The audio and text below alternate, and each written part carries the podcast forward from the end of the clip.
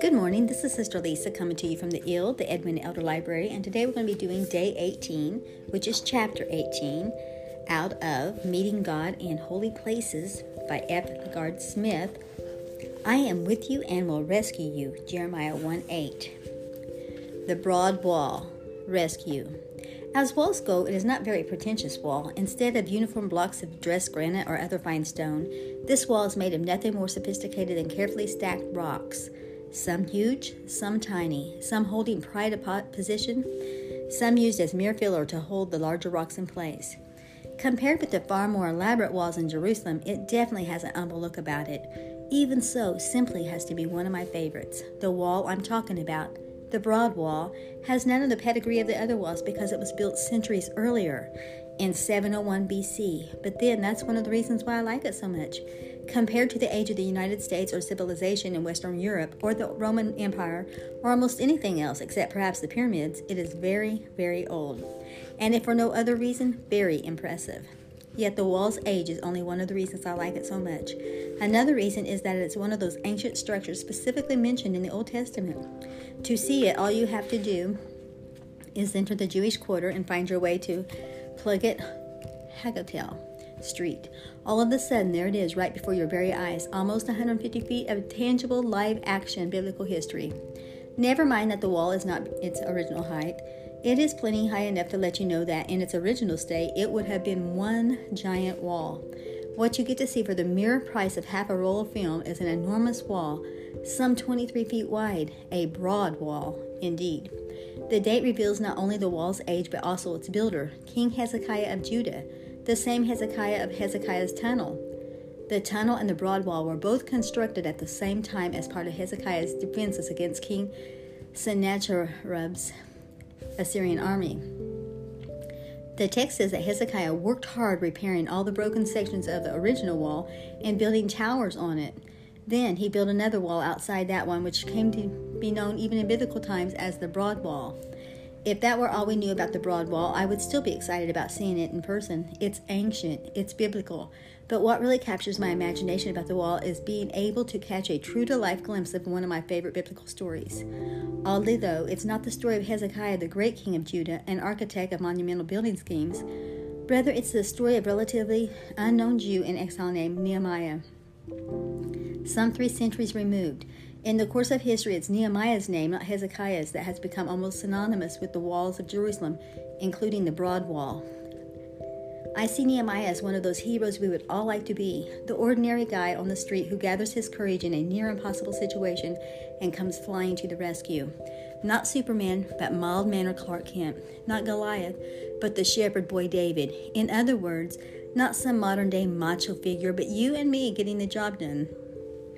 The story of Nehemiah begins with the fall of Judah and the destruction of Jerusalem in 586 BC. Hezekiah's formidable walls could not withstand either the power of Babylon army under Nebuchadnezzar, nor the judgment of God, nor Judah's disobedience. So the walls of Jerusalem were broken down and the city was sacked. It was this defeat, you recall, that led to the great exile of the Jews from Israel to Babylonia, which was later succeeded in power by the Persians.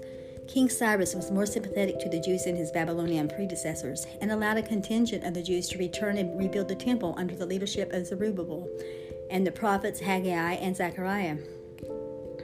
After a number of false starts, the temple was finally completed in 516 BC, exactly 70 years after it was destroyed, precisely as God had said.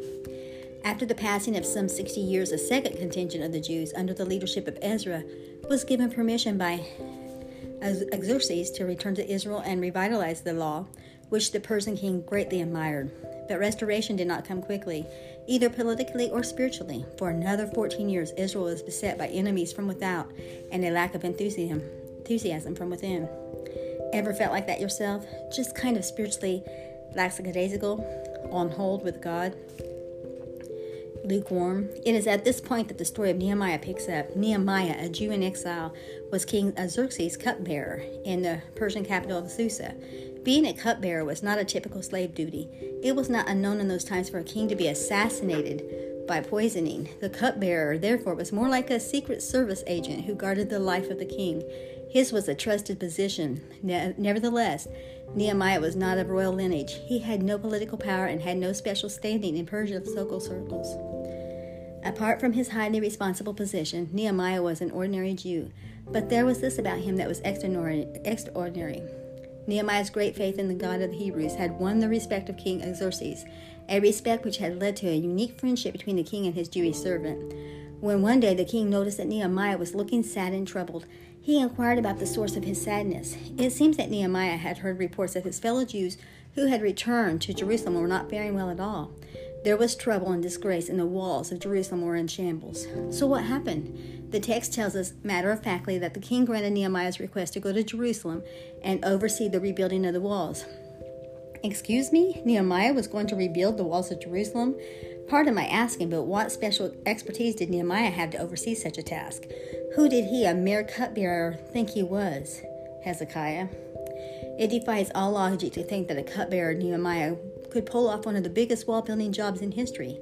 But if you are familiar with the story, you know the equally incredible ending. The short version is that Nehemiah goes to Jerusalem, surveys the wall by night when no one is looking, gets sets into place a plan of action, and within a blistering 52 days oversees the complete repair of the walls. For the record, that's all of Jerusalem's walls, including the broad wall. How did he do it? He took a lesson from Hezekiah's wall itself.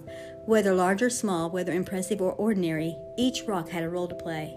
Some rocks provided weight and some provided the strength, but some were merely there to provide unheralded support. Filler rocks, we might call them, just common, ordinary filler.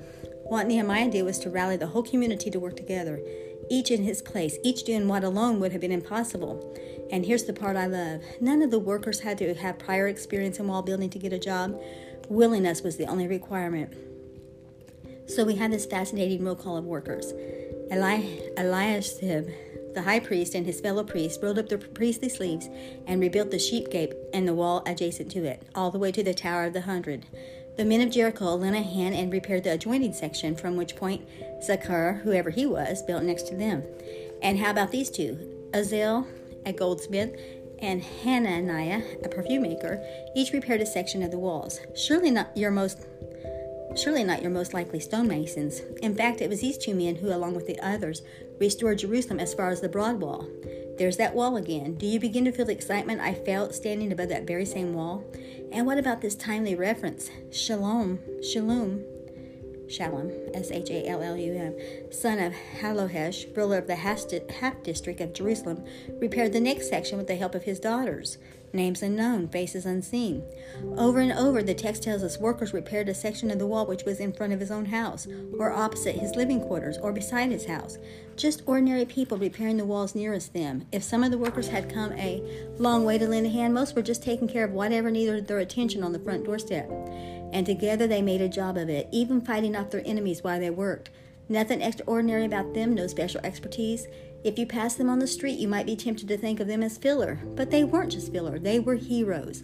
Ordinary people touched by a great need coming to the rescue, and within less than two months, the walls of Jerusalem had been repaired major walls, giant walls, broad walls. Do you see why I like the broad wall? It takes tiny little filler rocks and makes them important. It takes ordinary people and makes them extraordinary. It takes people like you and me with common feelings of fear and insecurity and worthlessness and makes them heroes. From simple cupbearers, God builds mighty walls. But of course, the real story is not about walls at all. You and I are likely to be called you and I are not likely to be called upon to repair a wall of stone to fend off a military enemy. The really st- real story is told by the prophet Isaiah in a passage dealing with, of all things, fasting. What is true fasting? asked Isaiah, and the answer is surprising. It's not is this not the kind of fasting I have chosen, says God? To loose the chains of injustice and untie the cords of the yoke, to set the oppressed free and break every yoke. Is it not to share your food with the hungry and to provide the poor wanderer with shelter? When you see the naked, to clothe him and to not turn away from your own flesh and blood? Just about the time we begin to wonder what possible connection there might be between repairing walls and sermon and a sermon on fasting, we hear these call to action words from Isaiah. You will be called repairer of broken walls, restorer of streets with dwellings. And now all makes sense. To do justice is to repair walls. To restore broken lives is to be heroic. The story then is not at all about rocks and walls, but about people.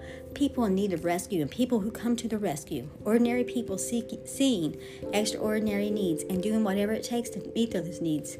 Want to be a hero? You don't have to wear a cape. Just walk out your front door and look at the human rubble laying everywhere at your feet the poor, the hungry, the dispossessed, the ignored, the abused. Lift one stone upon another, whether big or small, and before you know it, some grateful people whose lives have been turned around will do you great honor. And then you too shall be called repairer of broken walls. Together with Nehemiah, you too shall be a wall builder. Down in the human heart, crushed by the tempter, feelings lie buried that grace can restore. Touched by a loving hand, awakened by kindness, chords that were broken will vibrate once more. Rescue the perishing, care for the dying. Jesus is merciful. Jesus will save. Fanny Crosby. You know, that's so true. If we all could just do our part to fill the cart or build the broad wall, point people, point people to heaven, you know, straight and narrow is the way that leads to life eternal, but broad, broad is the way to destruction.